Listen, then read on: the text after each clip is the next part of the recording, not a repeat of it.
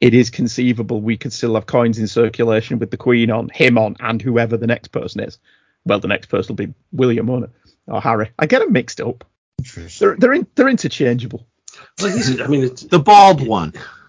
it's Yeah, not him. like it's not like Charles is a young man, No. and you know who says he's going to last as long as his, his, his mother did. Yeah, you know, he He's could like, "I've- conceivably I've read over tomorrow. King, I found. Uh, See, that would have been, it, but it would be hysterical if he doesn't make it to his coronation. Oh my god. That Hmm. would be quite amusing. So, Or if a second Charles steps up, the schizoid. and we have a schizoid Charles. Schizoid King. The That would be- Schizoid King. Where am I? The Voyager cast. Who are you? The second in command. What do you want? To cover every iteration of Star Trek. I will not watch Voyager, Enterprise, Picard, Lower Decks, Prodigy, or Discovery. My life is my own. By hook or by crook, you will. I am not a prisoner of your podcast whims. Alright, you want to do the prisoner? Oh, all right then. The Village People, an exploration of the prison, with Paul Spataro, Dave Pascarella, Bill Robinson, and Andrew Lamb. Hello, everybody, and welcome to the Village Idiots. Are we the Village Idiots? No, we're the Village People. We're whatever. well, we're We- both. We, we can be both. We're we're quite easy We're the, in we're that the regard. village idiot people. Yes, that's yeah. uh, we're going to explore every single episode of Patrick McGoohan's '60s seminal surrealistic drama series, The Prisoner. As ever, I am well. I, pro- I am number six for the purposes of this introduction, Andrew Leyland, which means that as ever, I am joined by the Butler, Paul Spataro. I'm just thinking we're the village idiot people. We sing MCYA. Uh, the supervisor, Dave Pascarella. I'm just spinning around here on my camera stand. And the new number two, Dr. Bill Robinson. On today's program, across wavy lines and a mole. If that didn't give it away, if you've ever seen this before, we are talking today about the Schizoid Man, not the episode of Star Trek: The Next Generation of the same name, but the episode of The Prisoner that originated that title, and the writer of Star Trek: The Next Generation stole that from. You Believe it or not. Yeah, I think he did it deliberately. I think he was a Was that- prisoner fan. Was that Ronald D. Moore? No, it was uh, the guy who created Sliders. Torme, Mel Torme, Ah. Tracy Torme. I was going to say Mel Mel Torme, the Velvet Frog. Mel Torme was his dad, wasn't it? Really? Ah. Yes, I believe so. Who says nepotism won't get you anywhere? Well, it, it allows you to create a television show about parallel universes. Who are you? You know who I am. For the last time, who are you? I am number six. Number six! Six! Six! By what evil device and for what sinister purpose is the prisoner brought face to face with himself in The Schizoid Man? I have a very strong sense of identity. Sorry, I was forgetting. You're supposed to be me. That's right, except there's no supposed about it. Why don't we settle this like gentlemen? Who are you? He's the one. He's number six. He's cracking number 12. I'm ashamed of what I did to number six yesterday. It was your job. If I had a second chance, I want you to know that I wouldn't do it again. A beautiful girl relents, but is it too late to save the prisoner from himself in The Schizoid Man? The next dramatic episode of The Prisoner on this channel. This one was written by Terence Feely. And my book does not have a directing credit. Does any of you remember who directed this one? Uh, give me a second. I have some things. It things. was open. not Patrick McGoohan. It was not Patrick McGoohan. Uh, hmm. It Uh, it was says not. directed I by did see. I did see a director credit, and it wasn't him, but I It don't know says- what the name was. Pat Patrick Douglas Selms Jackson. Pat Jackson. Well done. Yes. Action Jackson. originally, I thought that was a pseudonym for Patrick McGoohan again. Ah, but it, well, it turns out that it wasn't. But it could have been. It was originally broadcast on ITV on Friday, the 27th of October, 1967, where it clocked up nearly 12 million viewers, and on CBS in the United States on Saturday, the 6th of July, 1968, where it clocked up. I don't know, it doesn't say. Probably roughly the same, I would imagine. I thought I read something in one of the things that this was one of the highest rated uh, episodes of the series. All right. Yeah. Cool. That's interesting. That's a neat bit of trivia. The TV World synopsis runs thus. Number two puts into operation the most far reaching effort yet to break the prisoner when Six's double is brought to the village. Face to face with him, the bewildered number six summons all his willpower to fight against the steadily mounting evidence that he is someone else, but finds that everything the double says provides Six with more confirmation that he is number 12 and simply imagining that he was once number six. It's nice and complex, isn't it? Mm-hmm. I thought that was a nice little twist on the usual doppelganger episode because I do, I am quite fond of doppelganger episodes. Uh, that they were convincing him that he was the double, not the real guy. So I thought that was quite cool. Oh my god! The first time I saw this, I was like, "Whoa!" oh my god! You turned into Keanu Reeves, yes, yes, I was. Dude. But uh, okay, I've been waiting. To, I, I messaged this to you, Andy. Um, Yes, wanna yes, yes, yes.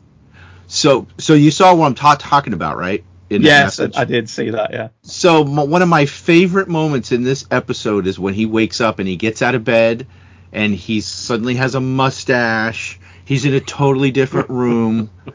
and the he doesn't do like a he does like a double triple take where he just he's just spinning in a circle. He's like, "What the fu- what the fu-" It was so it's I told Andy I, I was like it's the it's the physical equivalent of when David Tennant played Doctor Who and and we go what? What? But it's all done physically not a word is said but you can see the the panic and the sheer what what is going where am I I am so confused I mean did you did you guys love that too or is it just me No, that was funny. That He's was he's usually so, you know, steady. uh-huh So to see him thrown off was fun. And then, you know, but he, he like quickly came to his own conclusions, which was kind of cool. And uh you know, like like, he, he didn't really seem he he never gave in to the uh to the deception and started to doubt himself to speak of. I think he did a little, but then he found other evidence that, you know, like the thing with the photograph with his fingernail, which I thought was a nice touch.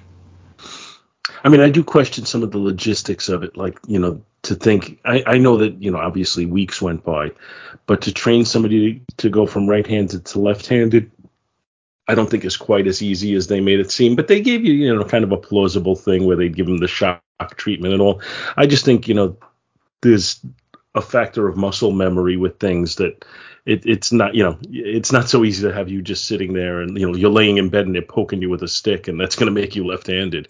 Yeah, but they're Uh, pumping them full of drugs and everything else. I mean, it's the village. They've got the means. They've got the time. They've got the means. And they got the beer. Yep. That's what I was thinking. So I mean, there, there were things about it that if you if you you know thought about it too hard, you'd say, well, I, I don't know if that would work or not. But it wasn't even like, oh, this is ridiculous. It can never be done. It's just I'm not so sure. You know, you're sitting there scratching your head. Uh, but but from a, a, a con- concept point of view, or conceptual point of view, it really stayed with me. Like I just thought it was so cool the way they did it, and you know how they were trying to play him. I'm not sure exactly what their end game was, to be totally honest. I don't know what they thought he'd give up with with this plan, but I just Well, this you is know I just I just kind of rode with it and thought it was cool.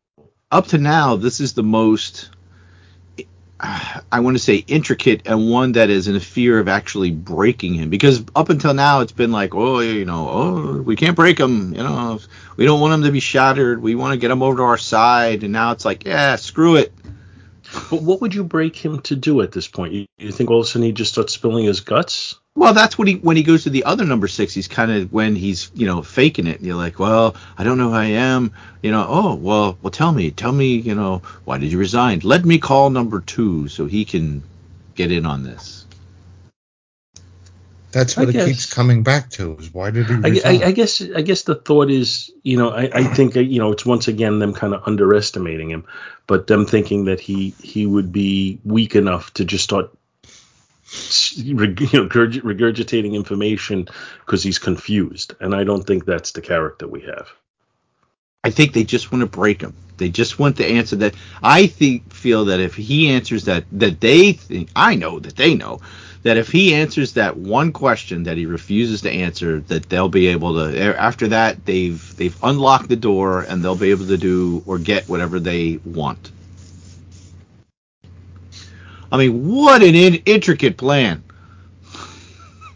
Yeah, I think it's one of the more devious attempts they make to break him because, like Paul said, there's no actual, there's no scene in it where they really do the whole "Why did you resign? Tell us everything about it" that they've done in previous episodes. Mm-hmm. Number two is clearly aiming to disorientate him as much as he can, with the view that once he starts questioning who he is, and let's be honest, if the show's about anything, it's about identity. Once he starts questioning his identity, maybe he will start opening up a little bit. But it see it, the the thing with me was it, it, they don't do any plastic surgery or anything to the guy who looks like number six. He just happens to look like him. Which uh, that, that was the only bit of it that I thought, well, that was a bit coincidental. Like if they'd established that they changed his face or whatever. And You Yeah. we just have two agents who look exactly alike. Yeah. What? we have What? two agents who look the spitting image of each other, but one's got black hair. That was Flapjack that was Charlie. yeah, that was the only bit about this. And what uh, they're not flapjacks; they're pancakes.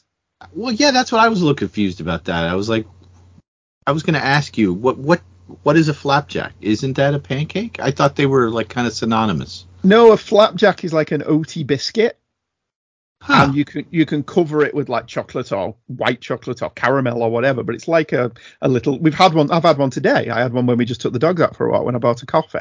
It's like it's an oats. It's made of oats and nuts and stuff. I mean, I've heard the term flapjack over here, and then I thought it was always like a.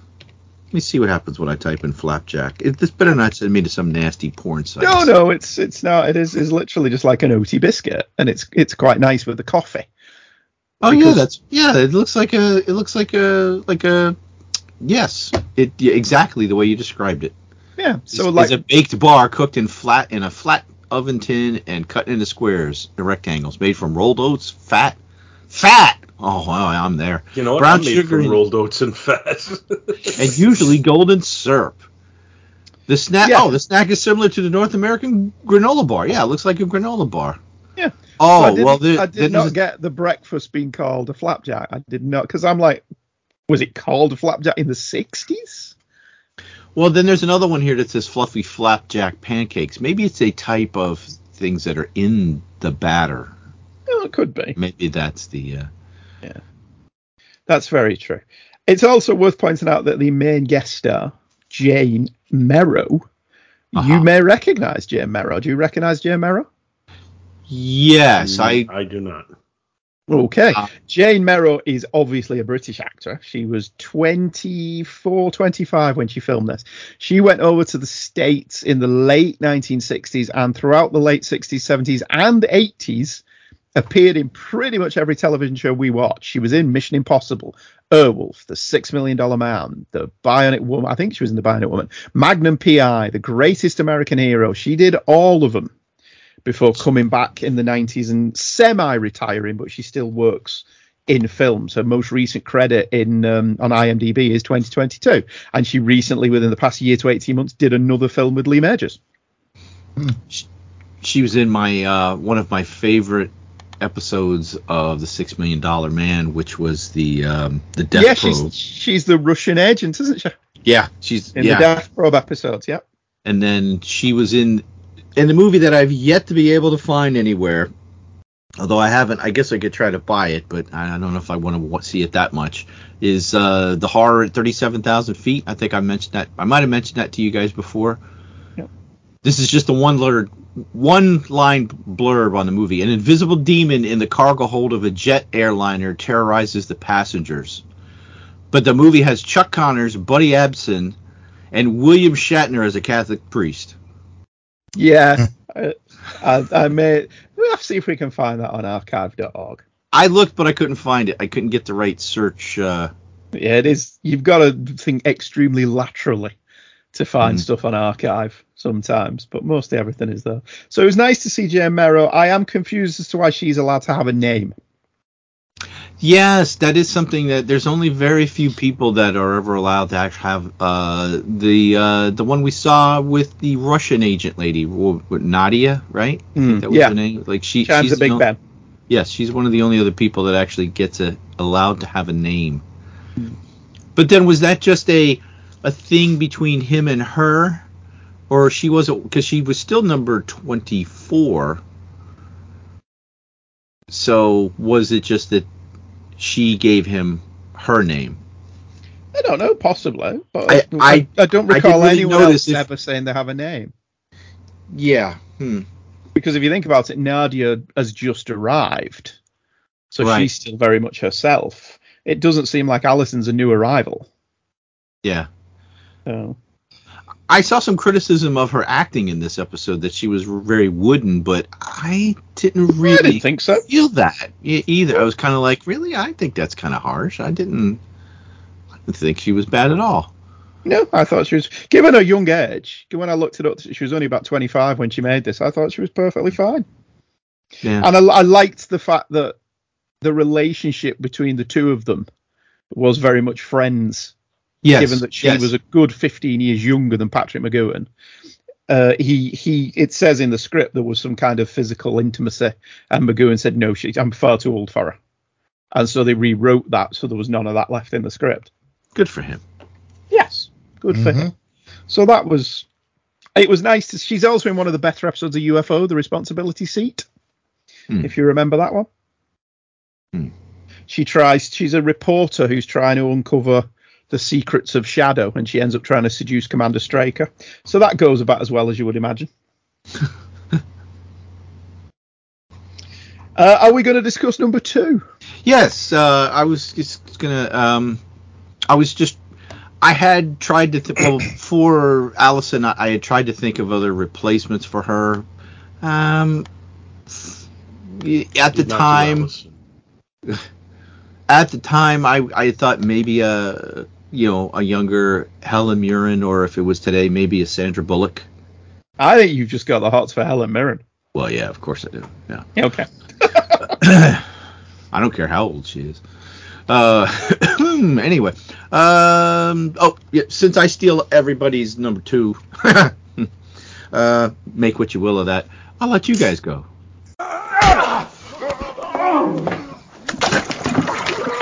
Who does number two work for? Who does number two work for? That's right, buddy. You show that turd who's boss. Okay. Right. My thinking with this was was quite esoteric and it was solidified listening to another podcast this morning. But Anton Rodgers, who plays number two in this episode, is a serious dramatic actor who ultimately went on to be better known for being in sitcoms. And in the 80s and 90s, he ended up starring in a number of successful sitcoms. May to December, about a relationship between an older man and a younger woman. And Fresh Fields and its sequel, French Fields, where they moved to France. Oh, where did they come up with these ideas? So he's a serious actor who ended up being best known for comedy. So that led me down the route of, at the time, Leslie Nielsen. Because I think it Ah. would have been fun to see Leslie Nielsen do this, because at this point, he wasn't a comic actor. He was a serious actor. So he could have. And I always like to think how well they'd play off McGoohan, because McGoohan looks like an actor who will eat you up and spit you out if you can't go toe to toe with him. And I was thinking it would be fun to see Leslie Nielsen try and do that. And if we're doing it today, big Liam Neeson. Oh, very very different than that. Uh, for past, you know, I guess current for when they did this, I had Roddy McDowall. Oh, I'd love to have seen Roddy McDowall.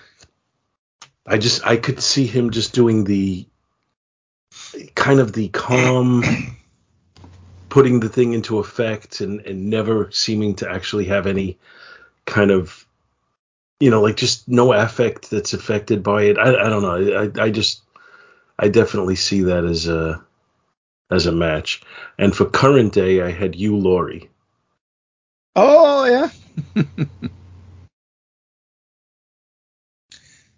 For me, I just picked one. I picked uh, Ronny Cox.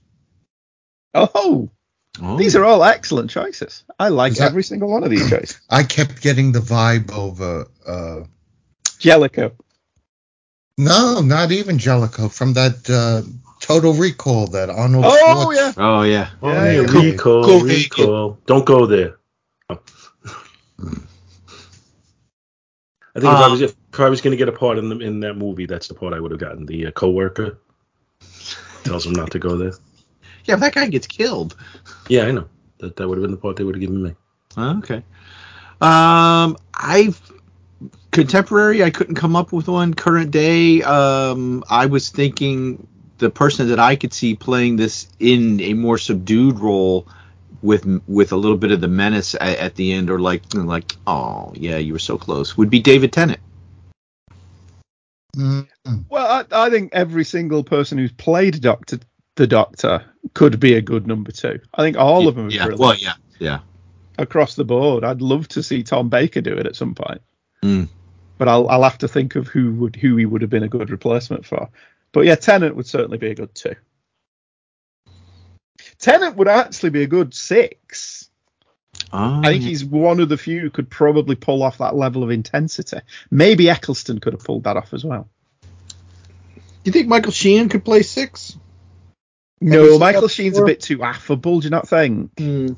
You need an edge to be six, and Tennant can do edge. Hmm. Tennant can do. He, he did something called Secret Smile, where he's this manipulative boyfriend, and he's an evil piece of shit in it, and he's so good at it. So like I, I I would buy, but I would also buy that as being a characteristic of number six.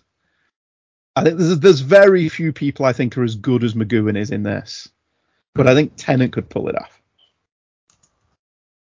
And this time he plays a dual role. Role. Yes, which is always fun. Twelve. Well, But didn't didn't it- Tennant play the Purple Man in uh, Yes, Jessica. Jones? I mean, Oh, he was yeah, yeah. awesome in that. Yeah. Yes, he was. He was very good in that. The the split screening's come a long way in 50 years, hasn't it? It wasn't Yeah, too well, bad. I mean, you, you could sometimes, mm, you know, you could see a little bit You there. could but literally see the Oh, join in the film, dude. stop it. Unfortunately, it it reminded me of one of those sitcom episodes where they have the, you know, oh, this is the aunt that I haven't seen in 20 years, but she looks exactly like me. It's the Parent Trap. It, it would have been better if they left the mustache on him. That and the clothes that were the opposite colors. It would have been good number six and evil number six. Hmm. Because he does a good job of playing number 12 and differentiating the two between them. I thought that that was quite a decent performance, especially given that, again, you're acting against yourself, so you've got no one to work mm-hmm. against, really.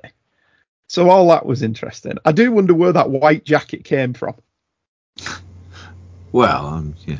You think- So they made that deliberately for number 12. hmm I mean, talk about signposting it. I think this I is the first, the first time I ever heard the uh, the difference in the boxing styles when I because you know Yeah, because I saw what I was doing, I was like like I was like oh what's that you know, oh oh fighting left-handed is southpaw oh interesting That reminded me of the Princess Bride when he says, you, I know something you do not know. I am not left-handed. neither am I Well, oh, I, I like that that was very in character as well because we've seen in other episodes that he was top of his class in boxing, mm-hmm. fencing, and woodwork. I just figured that meant he went out the day after Christmas and gave stuff away. He did. That's what we do. So That's that your boxing. That's our box, yeah. He wanted, he wanted, according to the book, there's a 1952 version of The Prisoner of Zenda, where the actor walks around himself in dual roles, and McGoohan wanted to do that, and the producers basically had to say to him, "Yeah, Pat, they had a film budget, so he just Well, had to apparently be there was a- careful." something else I read that there was a few more action scenes in this, but you know they had to cut things down. Um, I mean, we we saw a little bit of action where he fights the, uh, you know, of course we figure out, oh yeah, you've been given the wrong password, Gemini, Gemini. Nope. I love I love stuff like when the password is so obvious. Schizoid man. Yeah, I mean, my my thing with this one is we've seen that Six is very good at thinking on his feet. And we've seen that he's very good at bullshitting, which presumably you have to be good at as a spy, because you may end up in situations where your life literally depends on you being able to convince people that you are not who you are, or you are who you say you are, which isn't who you really are. But I felt at the end of this one, he made far too many mistakes, which I thought was Yeah. a little bit out of character for him. Well, he'd have he'd have made me suspicious in the way when he when he he took chances like saying, "Well, it was your idea." He doesn't uh-huh. know that. yeah. He does not know that this was number two's idea. This could have been an idea that was foisted upon him by the higher ups, and as it turns out, that is the case. So he should really have just kept his mouth shut there. But it was it was obvious the Susan thing was going to be what brings him down. He would have been better off to be pissed off at the other guy. Yeah, this is what's going to break up our friendship. I don't want to talk anymore to you. Yeah, I, I'm not going to talk now until I've been debriefed and put my side of the story across because uh, he did he made too many tiny little mistakes which seemed out of character for him. Yeah, but even even being the best spy you could be, there's no way he would know. You know, spoiler: the twist at the end is that Yeah. the guy, it's about the guy's wife, but he doesn't know that number 12's wife actually died. So Yeah, but that's that's all that was needed. I think for a show True. as smart as this one, they telegraph it too much. I think Paul's right. He should have kept what he said very minimal because that's what he's done in previous situations where he's been in this situation. Mm-hmm. And he should have not said very much at all. And the only thing it should have been was give my love to Susan. And we've already seen that he's looked in the wallet and seen the picture of Susan. And he said, I will. And that should have been the thing that gave it all away. Because, like you said, there's no way he could know that Susan is dead. Mm-hmm. So that that's he's got caught there on something that he could not possibly have been able to blag his way out of. Whereas the other things, even number two, started to raise a little eyebrow at the things that he's saying, and he's running off at the mouth too much and giving himself away. And I, I felt that was a little bit out of character for him. Oh, uh, something that's also brought up. There's a mention of uh, the general, Yes, there is. hmm, which we might see next episode. We might. I would. So does this one come after that one then in filming order then? Uh, I don't know about in filming order, but in the viewing order that we're using, it is. Uh, hold on, let me look at the other. My my other stuff. The normal viewing order. It does come after in the normal viewing order. Right. The general would be next. So maybe they're setting that up more than anything. Let me have a look in my book because that's in filming order. Oh no, the general was filmed four episodes later. Hmm. All right, okay, so fair enough. Huh. Uh, the only other interesting note in the book is the date of November 10th. Yeah, it's like given as a 1965. Yeah, is actually would have actually been 1965, not 1967. so they made a bit of a cock up there. I don't know why they didn't check that. It would have been easy to look at a calendar, I presume, and go, well, this year that's that's not the date that went to, that, that date was on a Wednesday, so let's just change that line of dialogue. Okay, but So- apparently no one bothered. if he had never by chance bumped his fingernail and got that wicked bruise on his finger, would he have broke? No. It just would have been draw, drawn out. But but Yeah. that's what allows him to start realize I I think that solidifies it in his head. No, I am who I say I am. Without like that, Popeye. it would. Yeah, I am's what I am. Without that, he would have twigged it, and it would have been a longer process. But again, th- this one's about identity, as a lot of the show is, and he is very confident in who he is as a person. So ultimately, I don't think this would have broke him. As clever an idea as it was, and I did like that number two was very low key in this. And I love his going along with stuff like um, when when six says number six. Oh yes, well done. You're already in character. How cool is that? All of that stuff. I thought Anton Rodgers was a really nice low key number two. He doesn't overplay it. He doesn't come across as menacing. But the that ending where he says Susan died, number six. I thought that was just really charmingly delivered. That, See, I, I think no, there's, no, no. there's like an undercurrent of menacing though. Yeah, that's oh, it's it's not very you know, good. it's it's not He's not a overt, but mustache there, twirling- and that's that's kind of what I was thinking when I pictured Roddy McDowall in the role. That I thought he could pull that off. Yeah. That's what yeah, that's what I meant. He's he's he is the bad guy, but he's very good at it, Anton Rodgers. And for somebody who'd grown up with him as a sitcom actor, that's what he was known as. It was quite it was quite refreshing to see him in this. So how do you uh what do you guys think of how he broke broke his programming? That seemed a little too convenient. That's like, oh, you know, he got hit on the head and he lost his memory. If you hit him on the head again, it'll come back. Well, do you do you you know what he did, right? He shocked himself. Right, but why did that work? Like, why did that shock? Well, one, the the lamp was having some type of electrical reason, and he grabs a pipe. Why did he grab a pipe? Because that, 'cause that could have been a gas line, or I think it was a gas line, um, or you could have grabbed a water pipe. What to ground himself? Yes, exactly. As as an electrician, that's why I was like, oh yeah, that would work, yeah, or it could work. And then of course he shocks himself, "Ah!" and then he comes up and he knocks the box off the thing and he catches it in his right hand. See, I would have said, I know I've been treated like this, but I'm not shocking myself. I'll just stay this way. Which is why I would never be a spy.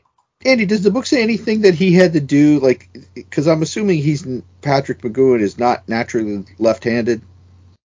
It doesn't mention anything about that. I don't know whether maybe he's ambidextrous. Because I watched it to, like I paid it, like I watched this three times, and last night I was paying. three times. I was paying more attention to like how he was like pur- purposely holding his right hand back, and Hmm. then, you know, on a, like like from being shocked or or whatever. And then uh, they put they put something like so if you shove a piece of like metal in a in a cigar, will that make you cough? like they I, put I, something I in that there was more it to it than just metal. I assume there was some sort of like uh, mechanism, like or, or you know something in there that had some sort Chemical. of carcinogen on it or something Yeah. that you know that would make him cough. That's kind Well, of I mean, way for I, the right I hand- figured it. The right hand, left hand, they could have just flipped the negative too, right? Yeah. Although we- we'd have noticed that the pattern in his hoe was the wrong side, wouldn't we? I would Unless notice the mole undid was on the wrong wrist. Yeah, they'd have noticed that as well. So So much for that cheap theory. I did find it amusing that they uh, shock treated him to flip, you know, left to right, and we open up with a scene where she's uh, mind reading the cards and not getting shocked. But does oh uh, from uh from Ghostbusters. does, does the fact that she knows he has the mole on his wrist? I mean, that's not like an intimate part of your body, but it just does, just to know his body that well, to be aware that he has the mole there. Does that imply a level of intimacy? No, because he was No. often holding the cards up, and it was on that hand that he would hold the cards up. So his jacket would be pulled back, and you would see it. And as for as many times as they supposedly did this, that's plausible. I mean, it's on his wrist. It's not like she said she, he has a mole on his ass cheek. That would have been more entertaining. I think I would. I think I Um, would have laughed if that In his been. in his inner thigh. Just and that would have been perfect to have Leslie Nielsen as number two. yeah, Uh, it's another I- episode where you don't hear number two in the opening credits. No, I saw a picture of number two in there. Yeah, you see a picture Oh, that's from right. the episode, I thought yes, but he okay. doesn't do the voiceover. Mm. And I think this is See- the first time Rover is actually named in an episode. I think Yeah, it's Rover got him. yeah. I, th- I think I from what I heard, I think that's the only time he's ever named. And Rover's deactivated. Yes, yes. Now, now is it is it plausible that Rover would kill the wrong guy? Sure. Yeah, Rover don't care. Okay, I'm just thinking, you know, that, that I don't know. I, the I, guy, I, the guy gave I- the password. I mean, oh, oh, okay. Well, well, the first guy gave the password. He's the one that should know it. I'm not going to believe the second guy because he just heard the first guy say it. You're dead. You're dead. Plus, now I think would have been better is there was something in the fake mole that like a transmitter to tell who the real one was. So that was why Rover attacked the other guy and nothing to do with the password because I don't I don't know about you, but I don't see any ears on Rover. But then I don't see any mechanisms either. I still think Rover is a great idea. It's so simple that it's brilliant. Yeah, I, I want to know how you shut down a balloon though. Do you just pop it?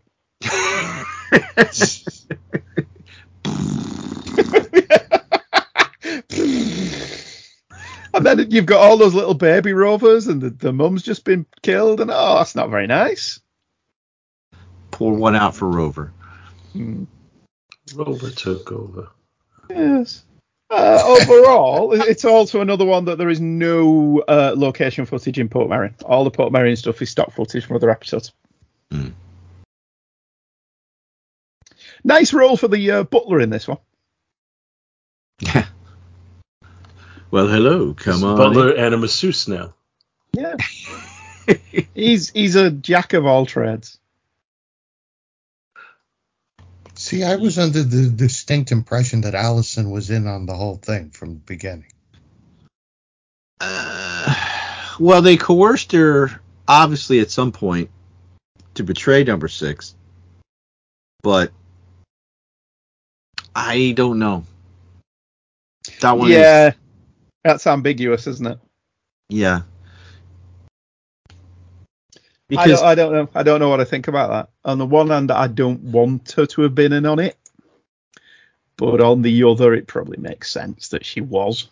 I don't know about from the beginning, but she she we we know she obviously betrayed him because uh you know Well, she, she, expressed that- her guilt at the Yes, end. yes, she she talks about that, which to me that even gives him away some more that she's standing there. Like, why would she come to say goodbye to number twelve, to Flapjack Charlie? That to me didn't really make. I was like, mm, you know, you go away. You're giving me away. Piss off. Hmm. Uh, let's see. Mm, And for me, once again, it's the Gilligan's Island vibe that he gets Yeah. so close to getting off the island.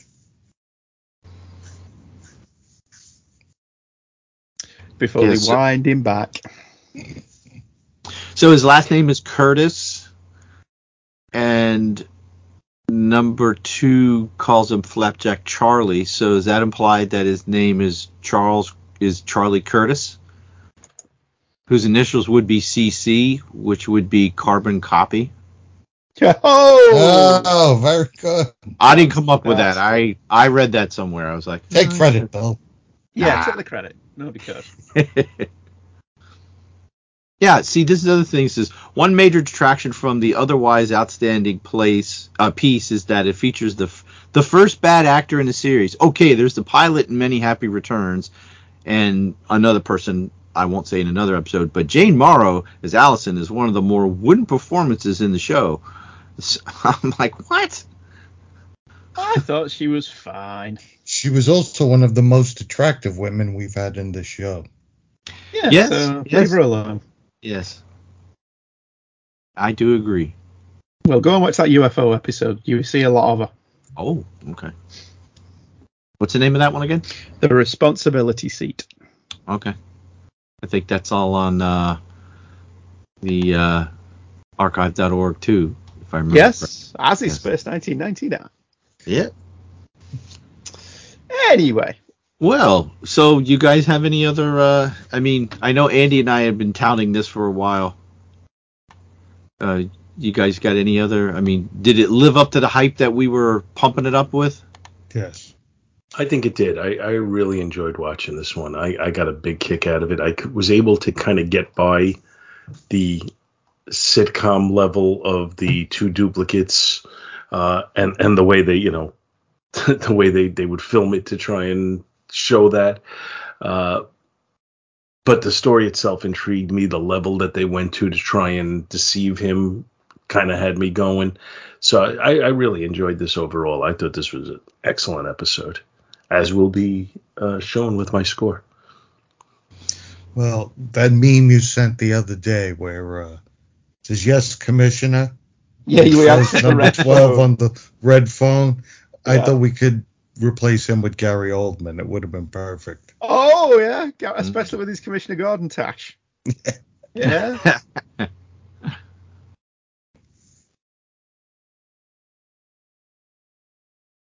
So I guess Well- it's time to rate it.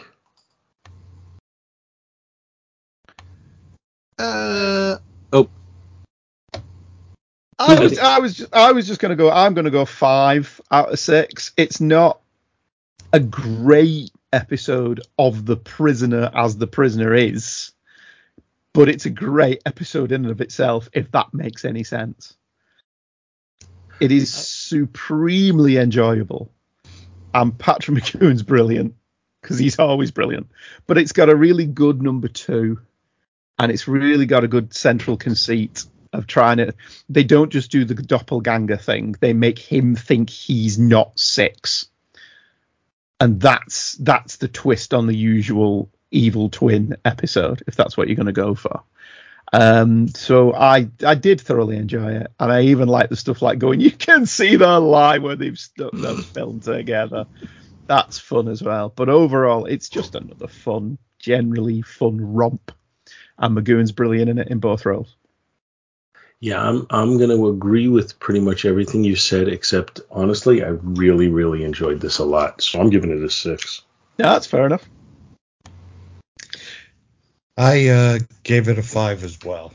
I, I, you know, it takes an idea that w- when you hear it in concept, it's like, oh, there's a groan because you picture, I'm Captain Kirk. yeah But it was done. I mean, really, it was done in a unique and good, you know, a, a unique and effective way, let's say, as opposed to all the other programming that has done the same idea, from uh, Star Trek to the Dukes of Hazzard. Hmm. So uh, I gave it a five. I thought it was great. I will give it 5.5 triple double takes, and that uh, What? the point What? exactly What? exactly because that extra point five is just for that whole scene where he gets out of bed and just is spinning and just looking everywhere and like why do I have a mustache? Why where what room am I in? What's going on? Who am I?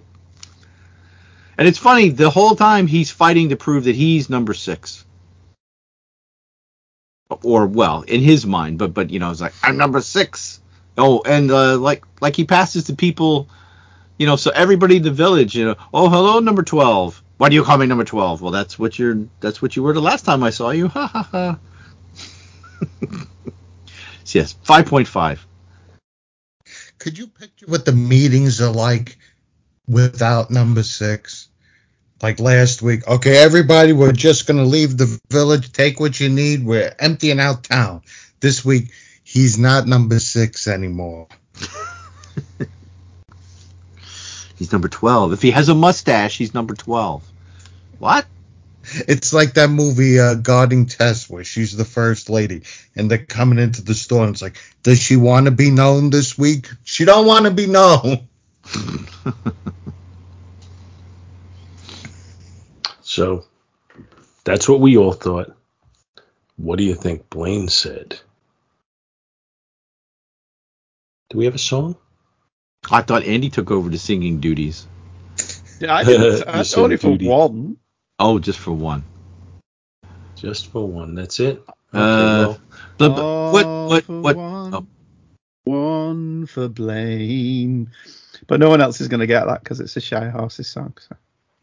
Oh, yeah, mm, hmm. it will do in a pinch. Blah blah Blaine, Blaine, Blaine, Blaine, Blaine, Blaine, Blaine, Blaine. What does he say? say? I'm trying to sing it to the prisoner theme. Ah, that's, I'm, try- I'm trying to think of like the theme song. Blaine, if you Blaine, remember, Blaine, there was the TV Blaine, show Blaine. in the, uh, I guess in the '60s, the Patty Duke show, where she played herself and her cousin from England. Oh yeah. And it's, it, the theme song was something like, "But they're cousins, identical cousins in every way," something like that. And I'm trying to think of how to work Blaine into it. You know, we could just say the word Blaine over like any TV, you know, like uh, Gilligan's Island. Blah blah Blaine Blaine Blaine blah Blaine Blaine blah blah Blaine Blaine Blaine blah Blaine Blaine Blaine blah Blaine Blaine Blaine Blaine Blaine. Eh, Blaine's Blaine's name is melodical. or melodic, excuse me. I think I made up a word. Melodic. Anyway, Blaine. Blaine said, Mena, mena. Hi, guys. Last week I voiced my concerns about the filler episodes. We now have two episodes in a row in our two filler episodes that set major filmmaking challenges. Last week we had 30 minutes with no English language dialogue. This week we have number 6 interacting with an on screen double in ways that are more convincing than the same tricks done even 20 to 30 years later. The only one that worked really well prior to the last decade or so was an episode of Buffy the Vampire Slayer, but they had the actor's twin brother play as double, so I don't think that counts. My only concern is a small one. Once again, he seems to have chosen to trust someone else in the village. In this case, it's Alison. Of course, it's possible that he didn't actually trust her in the beginning. He may have had other motives. She is beautiful. Later, when he asks her to verify his identity, it might have been more about desperation than trust. For the rest, the plot seems to have had a good chance at breaking him using some Pavlovian conditioning. In case any listeners aren't aware, Pavlov was a psychiatrist who studied conditioning in such detail that, for most of his life, he was unable to hear a bell ring without thinking about feeding his dogs. I still have all sorts of questions that we are obviously supposed to have, but now I'm starting to look forward to the filler episodes as much as I was looking forward to the Core 7. The next episode, The General, is listed as episode 6 on iTunes. I uh I'm not sure that they did the filming better than all these other episodes, but I'm I'm having a tough time thinking of more recent ones where the technology advanced to the point where it, where it was much better. But I'm sure there's some out there. Certainly, I can think about in movies, and the one that jumps out to me is uh, in Ter- Terminator 2, where uh, they hired uh, the twins to play the the guards. Yeah. Uh, Well, they- so they- they could have both of them on the screen. Blaine and then they had Linda Buffy. Hamilton's twin sister I was also. I was going to say that the Linda Hamilton sisters in the mirror, Mm-hmm. which is a which is the trick he's on about with Buffy, where they use Nick Brendon's twin brother to pull off the split screen effects. But that's a big budget movie, so I don't know that I want to uh, use Terminator 2 to, to to compete with this. I'm trying to think of a more recent TV show besides Buffy, but I'm like I said, I'm coming up blank, but I'm sure there's some examples out there. Anyway, I guess if that's it, the question is, what are we doing next time? Next time on an all new The Village People. Is it a captain? Is it a colonel? Maybe it's the general. And we just might learn something too. Da, da, da, da, da, da, da, da, da, da. Oh, wait, wrong general. Watch the screen. We're going to cover it in 15 seconds flat. Watch TV was the sinister command. A command that must be obeyed. But what was the appalling secret behind this strange entertainment? Number six out of vision. Scan. Scan. In the village from which there is no escape, the prisoner finds himself locked in a desperate struggle against an evil, intangible force known as the General. How's the professor? Cooperating? I've given him some sedation. Has he been overdoing it too? Probably a bit excited. You know your husband, my dear, this Speedlearn. He's as enthusiastic as a child. Now he's sleeping like a babe. He's not to be disturbed. I wouldn't dream of it. Get out! Stop him! Can the prisoner destroy a tyrannical system before it destroys him? Find out in The Prisoner's next adventure on this channel. All right, that'll do it. Bye bye, everyone. Just seeing you. Just seeing you. Who are you? The village people. Who are? The supervisor, Paul Spataro. The the chess master, Dave Pascarella, Rover, Dr. Bill Robinson, and Andrew Leyland as the butler. The village people investigating the prisoner.